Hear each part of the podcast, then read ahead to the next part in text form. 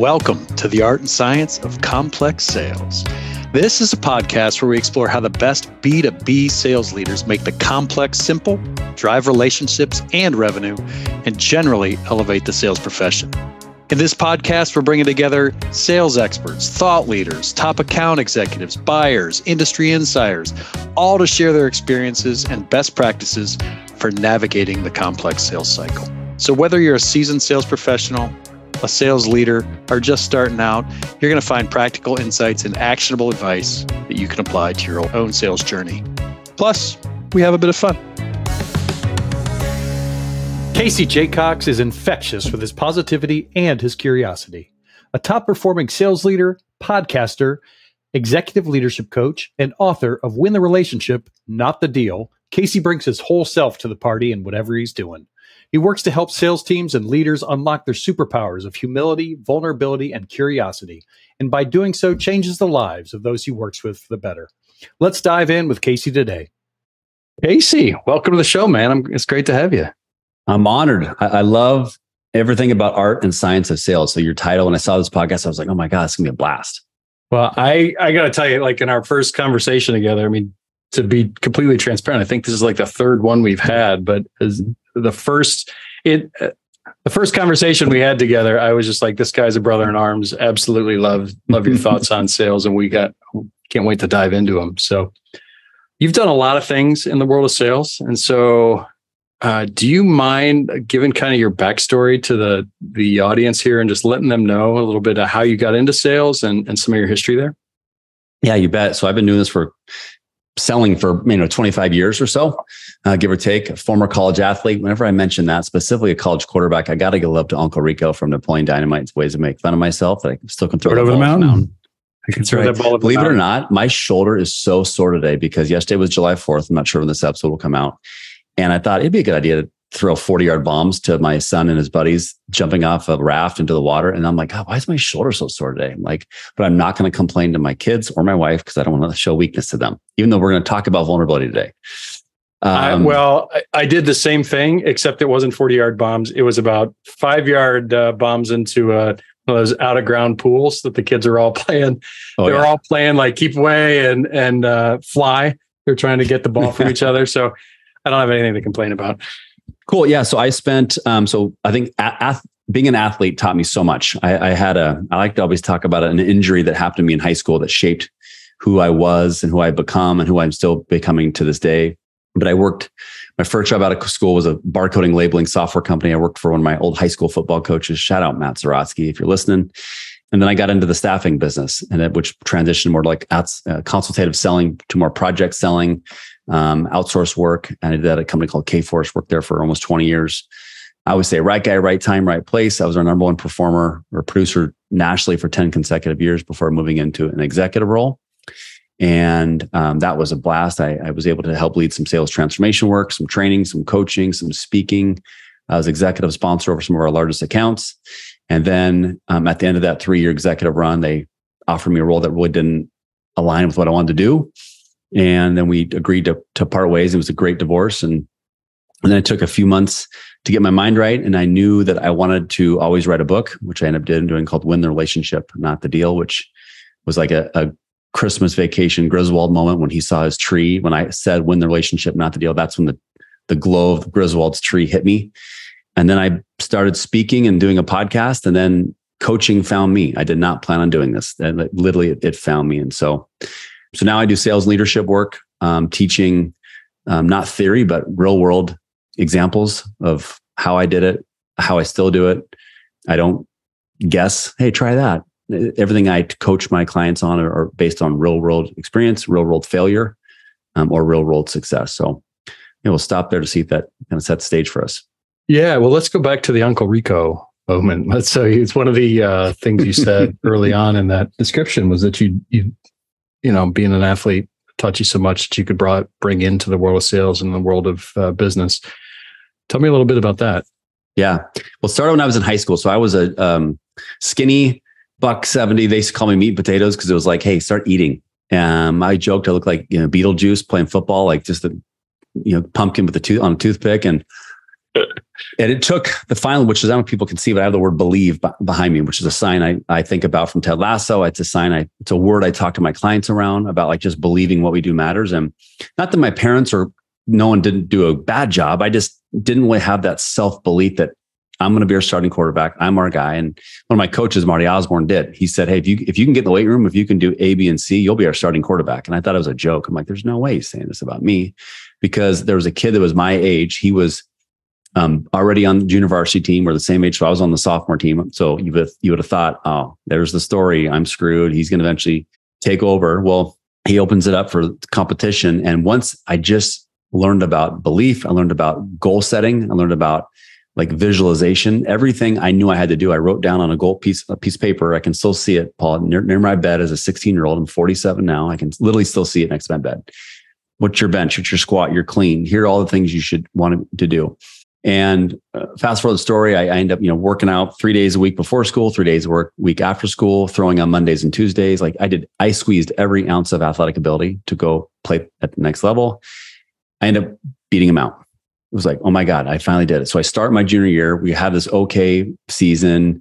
I remember getting interviewed a couple times, like, hey, how did it feel to have that many drops in a game? And so like that experience taught me I could either be all about me or I could say, hey, you know, I didn't do a good enough job making it easier on, on my team. I, I, I so I learned the power of humility and being a leader and and own, blaming myself first before blaming others, which I think a lot of sellers it's easy to point the finger versus do we have a sales pipeline? Are we going to point ourselves, point the finger ourselves and say, hey, are we asking the right questions? So I ended up having a, a, decent junior year. I go to the University of Washington football camp my senior season. I go with another another kid my, on my on my team, and I just went because he was getting recruited. I was just kind of like along for the ride. Like, oh, this would be kind of fun. Play with a lot of good athletes, and I end up having a really good camp. Not realizing how good I had had until they end of the camp. They're giving out awards, and they announce the all right. And today's MVP of the camp, most valuable quarterback is Casey Jacox. I was like, what? Like completely shocked out of left field. And I go from not being recruited to all of a sudden now I'm on UW's, UW's radar back in 1994. Yeah. I'm like, oh my God.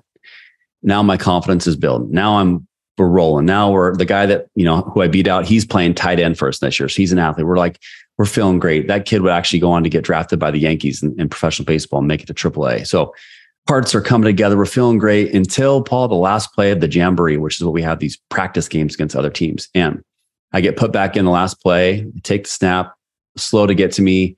Defensive tackle shoots the gap. His knee gets somehow onto my toe, so I can't move. Now I'm stuck.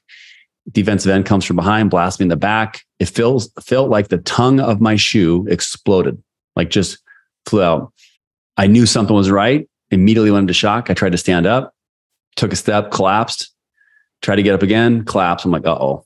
Trainer comes out, typical high school. I think you're gonna be fine. Just get some ibuprofen. You'll be back in the game. And you know, uh, two hours later, the pain's excruciating. I'm starting to feel tears in my eyes. Um, my my parents are driving me home. I'm like, man, something's not right.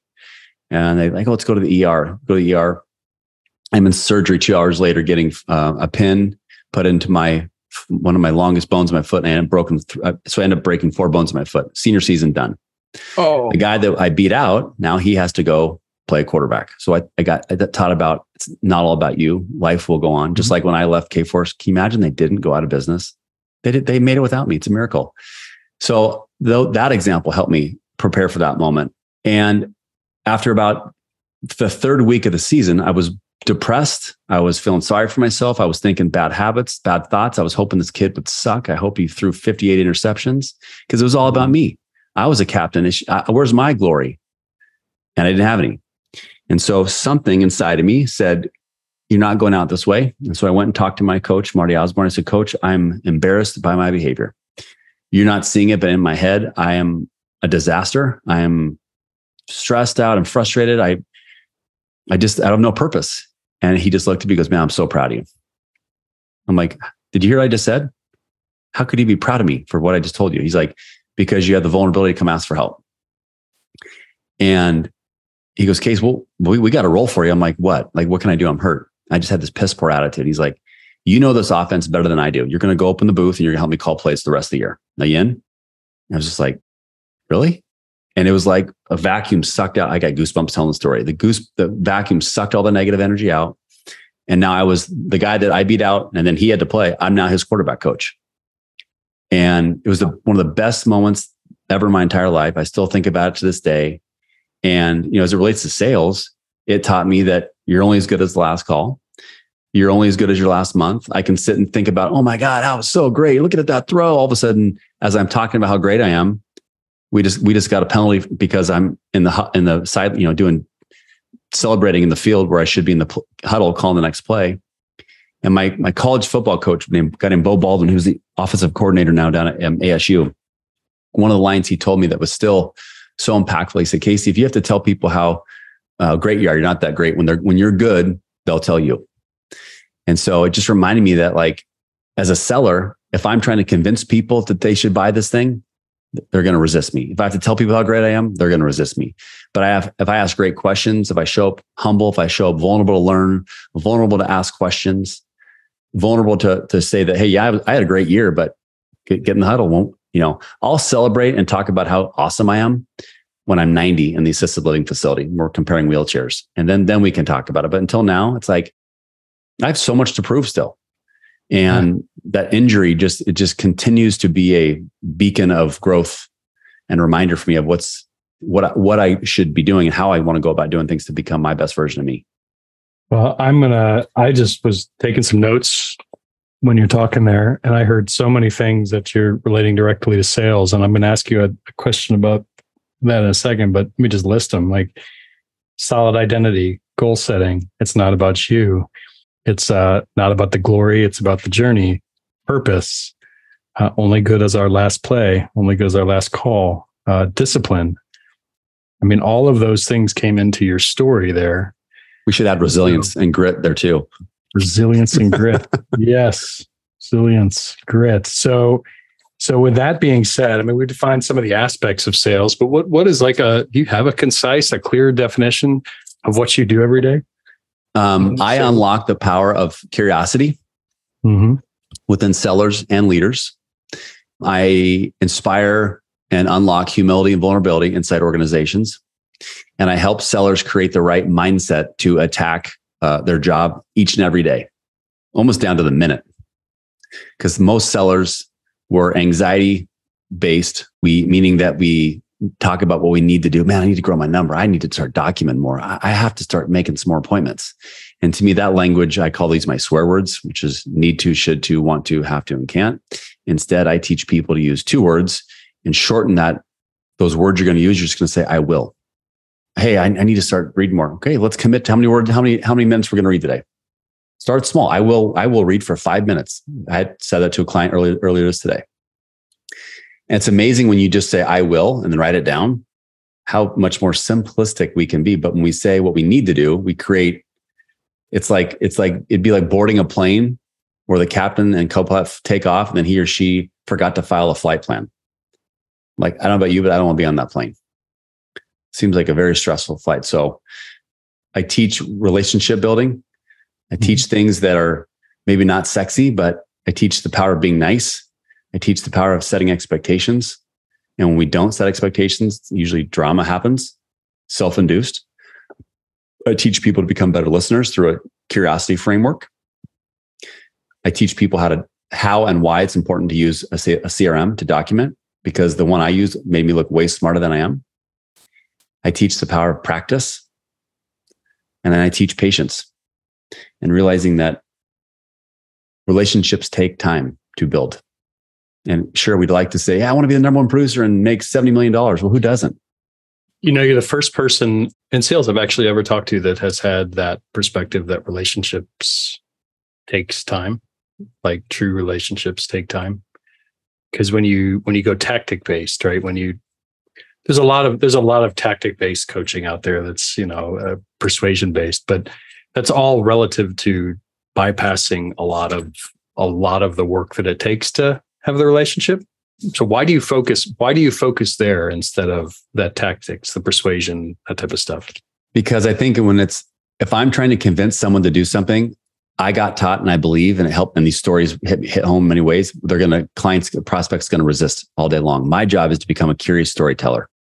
I, I believe that if when sellers can talk in the third person versus the first person, clients and prospects are a lot more likely to listen. What I mean by that is if I say, Hey, Paul, you should hire me for as a sales coach because I'm freaking, I'm a beast. I'm a savage. I'm going to help you solve all your problems. Like, oof, I'm like, whoa, slow down, brother. But if I say, Hey, you know, if, if I understand your problems right, you know, t- tell me how important it would be to, to work with a sales coach who's over 20 years experience doing an elite level within your industry. Mm, sounds good. Well, that was my background. And here's how, here's what many of my clients are saying why they've chosen to hire me. Whether you choose to or not, that's up to you. I'm just going to share what other clients have shared their success based on these similar problems that you've already had. So I kind of just went into role play right there real quick. But I think for yeah. me, when we become curious storytellers and ask great questions and listen for our prospects or clients to say those two words, great question, Paul. Great question, Casey. Like that to me is differentiating yourself. That to me says, hey, that we're making the client think. You know, sometimes you might be, maybe there's a younger seller out there right now that's listening. Well, Casey, I just started my job a week ago. I don't have any stories. And I would say, well, memorize your companies, memorize their stories, make them your own. The, the client's not going to say, hey, can you show me the email where you actually were part of that deal? So I think it's like when you can make it more about a team approach and understand stories of around the problems your company solves, yeah, one of the things that that that takes, and I one of the words that I want to dive into too with you is mindset, right? So it takes a shift in. I'm I'm essentially here an abundance mentality, right? To come at sales with an abundance mentality and, and a relationship mentality, it is a complete shift in mindset from a lot of a lot of things that people are taught. So how do you help people define and attack mindset? So I was lucky enough to work with a for um, a company called Limitless Minds, which is a guy named Russell Wilson has probably heard of him, Seahawks quarterback at one point, now Denver. Um, he, they have a great company and I met some fantastic people there. And I did some brief consulting work before I just kind of my own personal stuff was, growing. So I just, we, we kind of agreed to part ways and we're still great friends. But I had the ability to work with some really smart uh, mindset coaches. And I learned a lot about the power of visualization. I learned a lot power of the words we say. And I learned a lot about uh, as humans, you can, we have on, on average around 80, 80 to 90,000 thoughts a day uh, of those 80,000 thoughts, 80, 90,000 thoughts, 80 to 90% of those thoughts can be negative. So if I start up by saying, man, I, I need to call Paul, but he's probably going to be busy. I, will call him tomorrow. I'll shoot an email. All these stories we tell ourselves, it just creates, it's kind of like the golfer. Mm, eighth hole, I hate the eighth hole. There's bunkers down left hand side. There's water right. Well, weird. I keep going in the trouble. So for me, this belief sign behind me, I know people can't see it, but it's think about that Ted Lasso, that great show on Apple TV, but the, the Ted Lasso believe before I coach anybody or work with people, or even when I speak to sales teams, I say, here, who raise a hands, who here believes what he or she does matters? Get some hands up. I go, I'm asking again, like truly, like you believe that what you do here helps solve a problem, takes away pain, helps a client make their job, whatever process better. Do you truly believe that? Like you truly do? They're like, yeah, I go, perfect. Then there's no reason you should have any fear to call or do anything because you know you believe what you do matters. And it's coming from a mindset of you can help people. Now, when I see that you don't have that confidence, I'm going to say, man, tell me what's changed. I'm going to stare at you. And you're going to be like, what are you talking about? I said, well, you told me back on June 1st or July 5th, whatever, that you believe what you do matters, but I don't, I don't believe you anymore. It doesn't look like you believe what you do matters. And quickly people will kind of self get themselves right back. I mean, I think I read the book. I'm not sure you've heard about this book, but Mindset by Carol Dweck. Yes, um, that that bike that book's fantastic. I think. Yeah, we talked we talked about that the first time we the first time we talked. Uh, absolutely, it's amazing. Yeah, I mean, I think it's a daily practice. So, you know, mindset. I, I also learned through this journey with my friends at Limitless Minds a, um, a four minute meditation called HA, H A W, where literally I, I breathe for a minute. Second minute, I'm minute, I'm talking about I have statements. These are I'm saying this out loud I by myself, I go outside and I do it. I set the timer on my phone. I just walk. And so a minute, that first minute, like I mentioned, I'm just breathing. Second minute is I have statements. This could be physical things, emotional things, or opportunistic things. I have an opportunity to document my Salesforce. I have an opportunity to set six meetings today. I have an opportunity to crush that podcast to Paul. I have an opportunity to sh- be a present dad. Like I'm telling myself positive things. Boom, timer goes off. Third minute is I am statements. Again, physical, emotional, opportunistic. I'm a great dad. I'm a curious storyteller. I'm a present friend. I am a great this. I'm again self talk, positive self talk. And then the last minute is I will, physical, emotional, opportunistic. Now, I'm not a doctor, Paul, but it works. And when I get done doing this four minutes meditation, something inside of me triggers. I feel like the juices, the chemicals, something's something's mixing in, in this kitchen inside of me. I don't know why, but it works.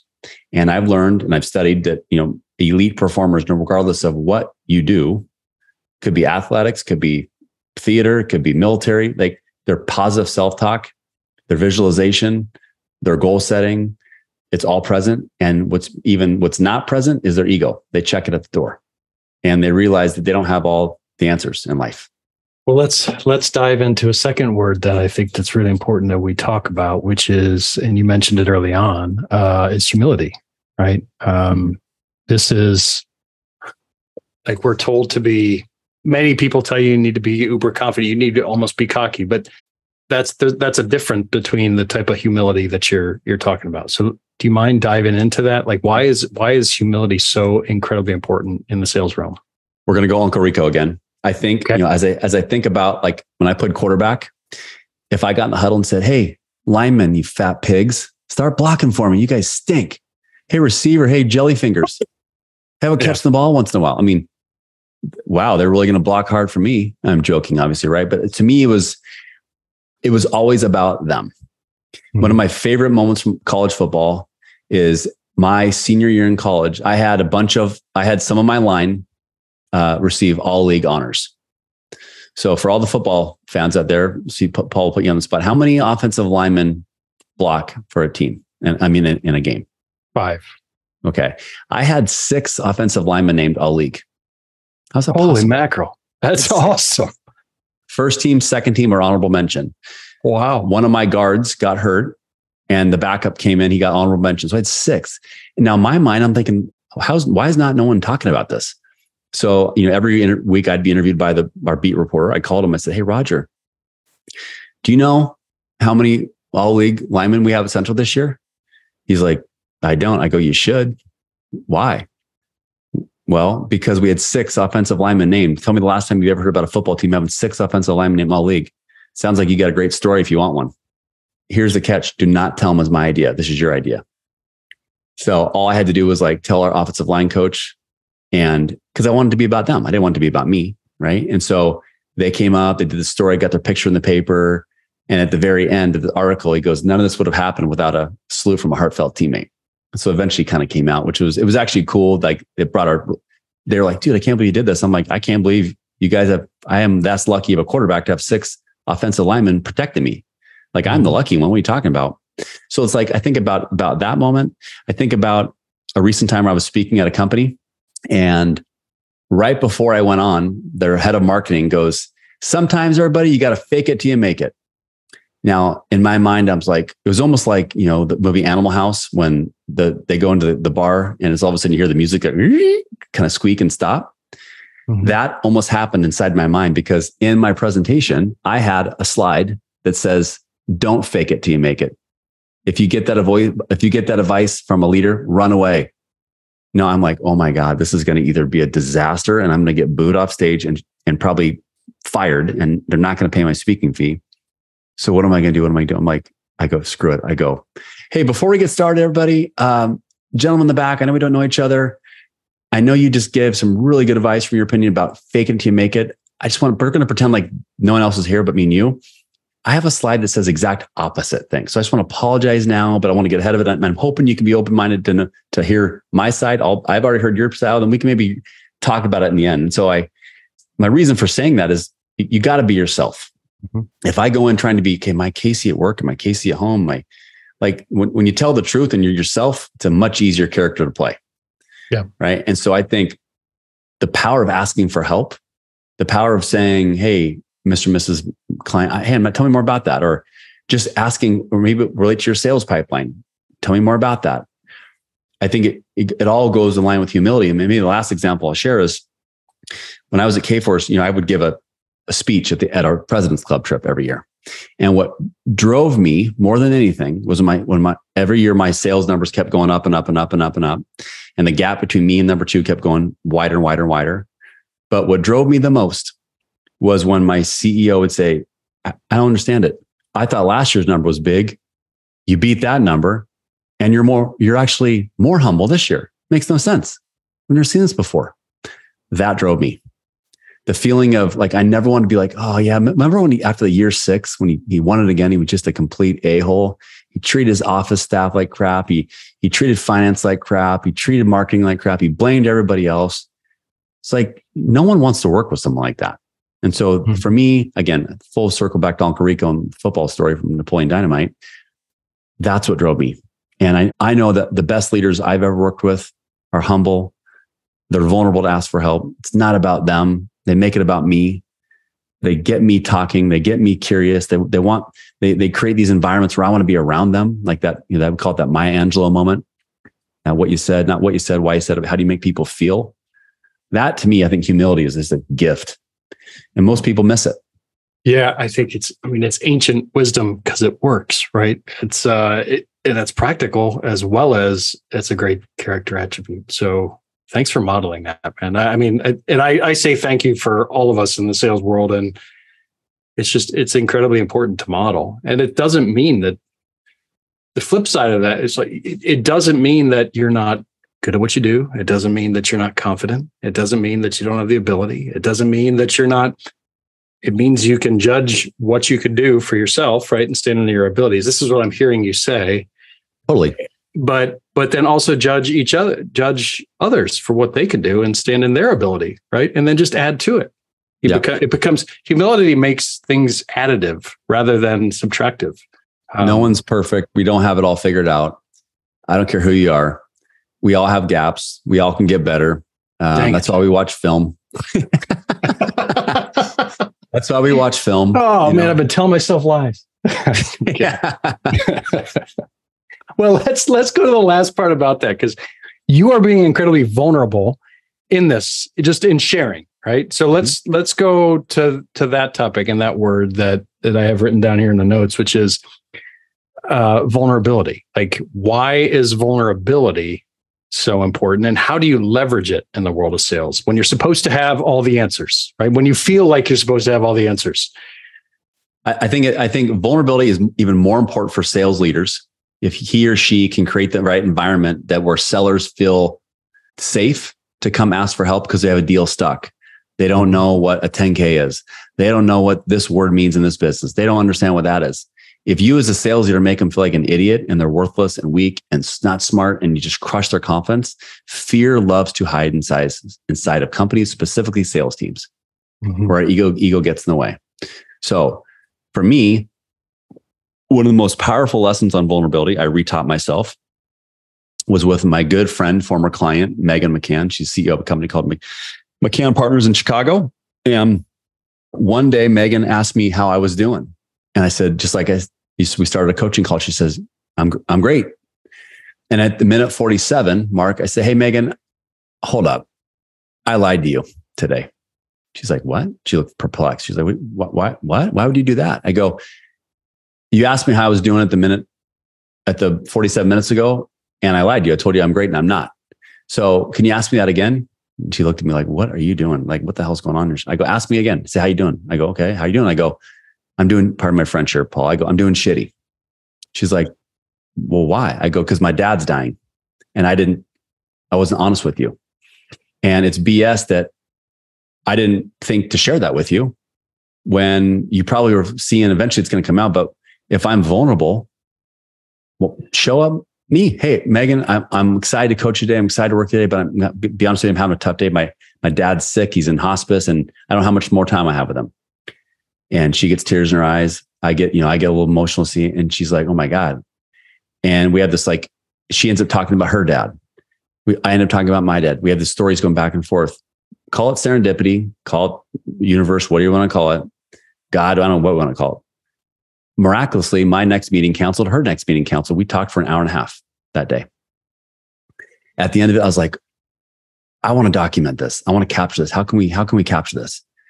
And I go, I want to put a picture of my dad up and document what we just talked about. Cause I think this ex- types of experience will inspire people. Are you, or can I do that? And she's like, sure, it'd be awesome. It was like, now I didn't, I didn't post that for likes, for views. I posted because I got inspired by the experience from Megan.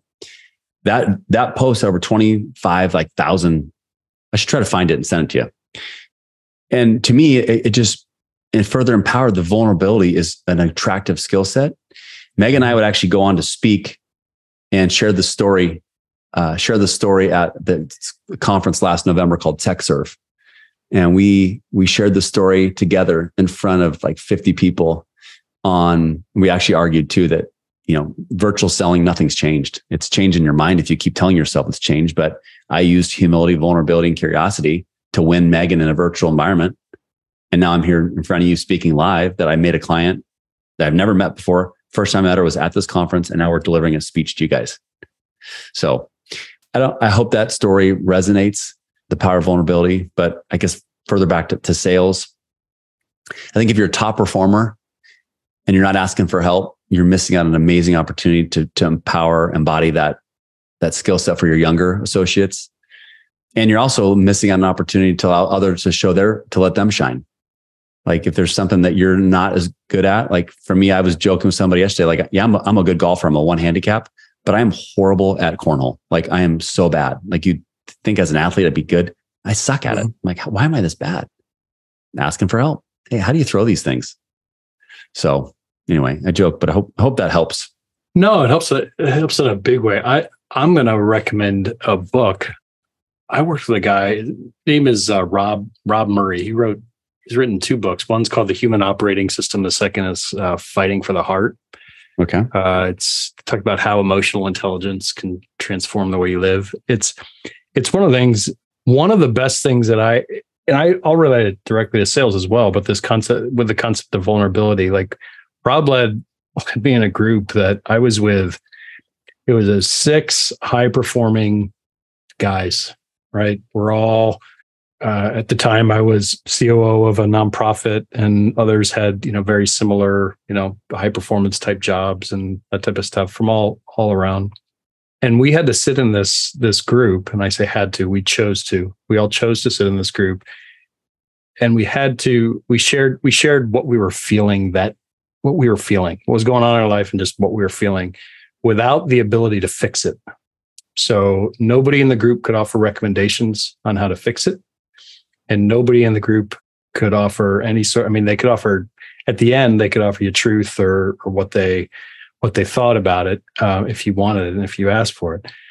But it was one of the best like exercises I've ever ever done in vulnerability. Just the ability to actually be open, and then the relationships that formed outside the group were also fantastic because you then you started just being able to be you right there was no there was no filter there was nothing yeah. and then it goes to you keep diving and you you tie that all the way back to like at the beginning of what you were talking about you were talking about identity right it helps you form that back to the the mantra like you and the the um, meditation if you're confident in that identity the vulnerability is there, right? Because there's mm-hmm. nothing you could share that could could crush you.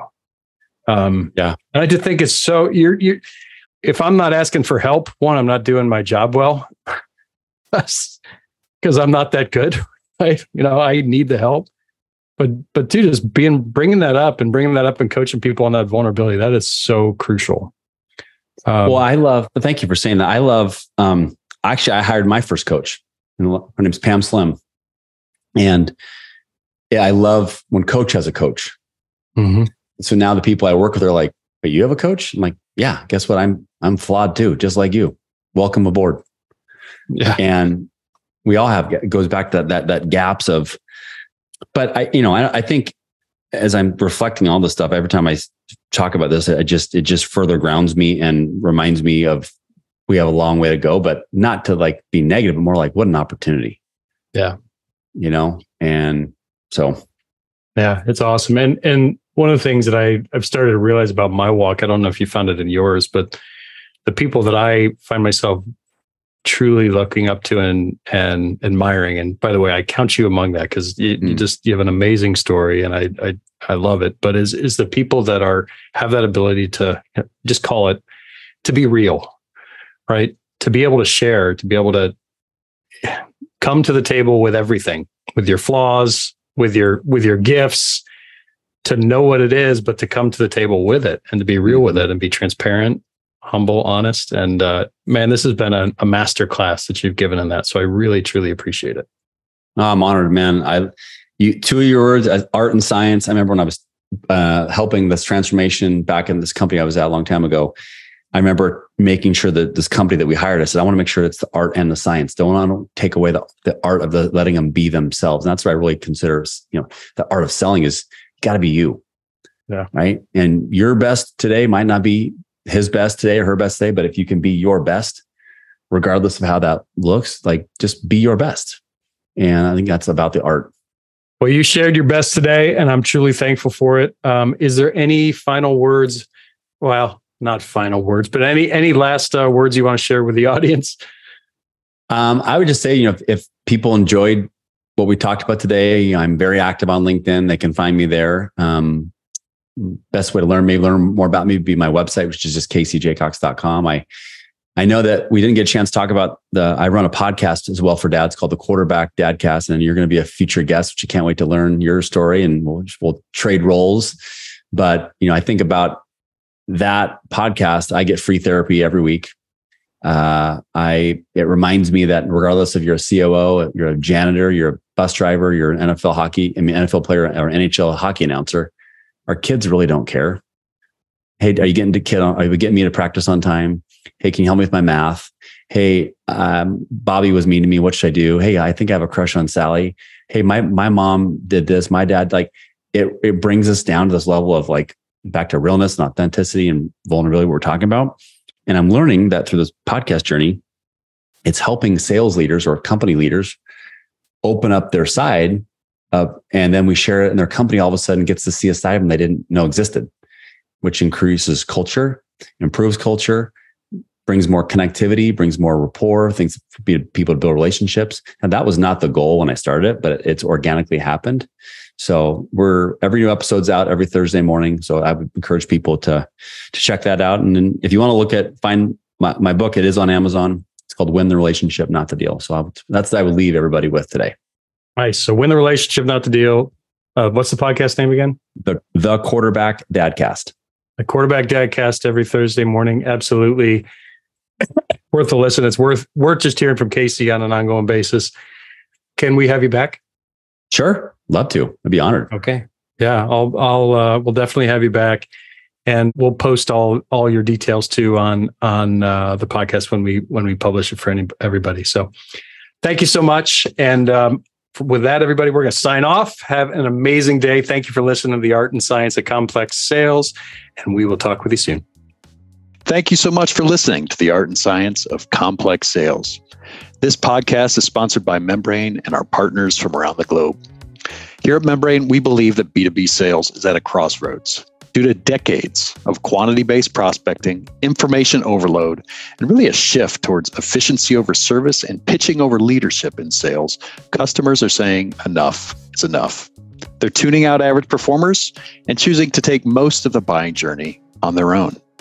This results in up and down sales results, forecasts that are all over the place, and salespeople that are half committed due to the fact that they're having poor results and they have an inability to truly connect with customers.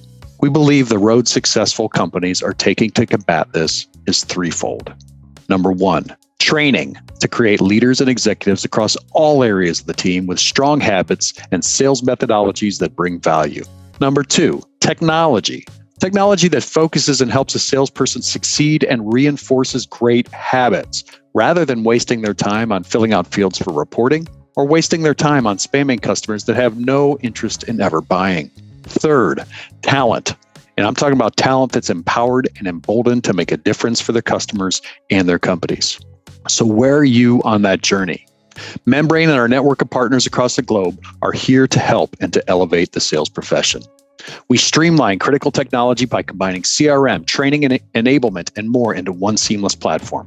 We drive best in class methodologies through our partners. They provide the top thought leadership methodologies and resources from across the globe. And our collective efforts are dedicated to recruiting, training, coaching, and empowering and measuring the habits of the top teams in the world to ensure success. Join us at membrain.com to learn more. And thank you so much for listening.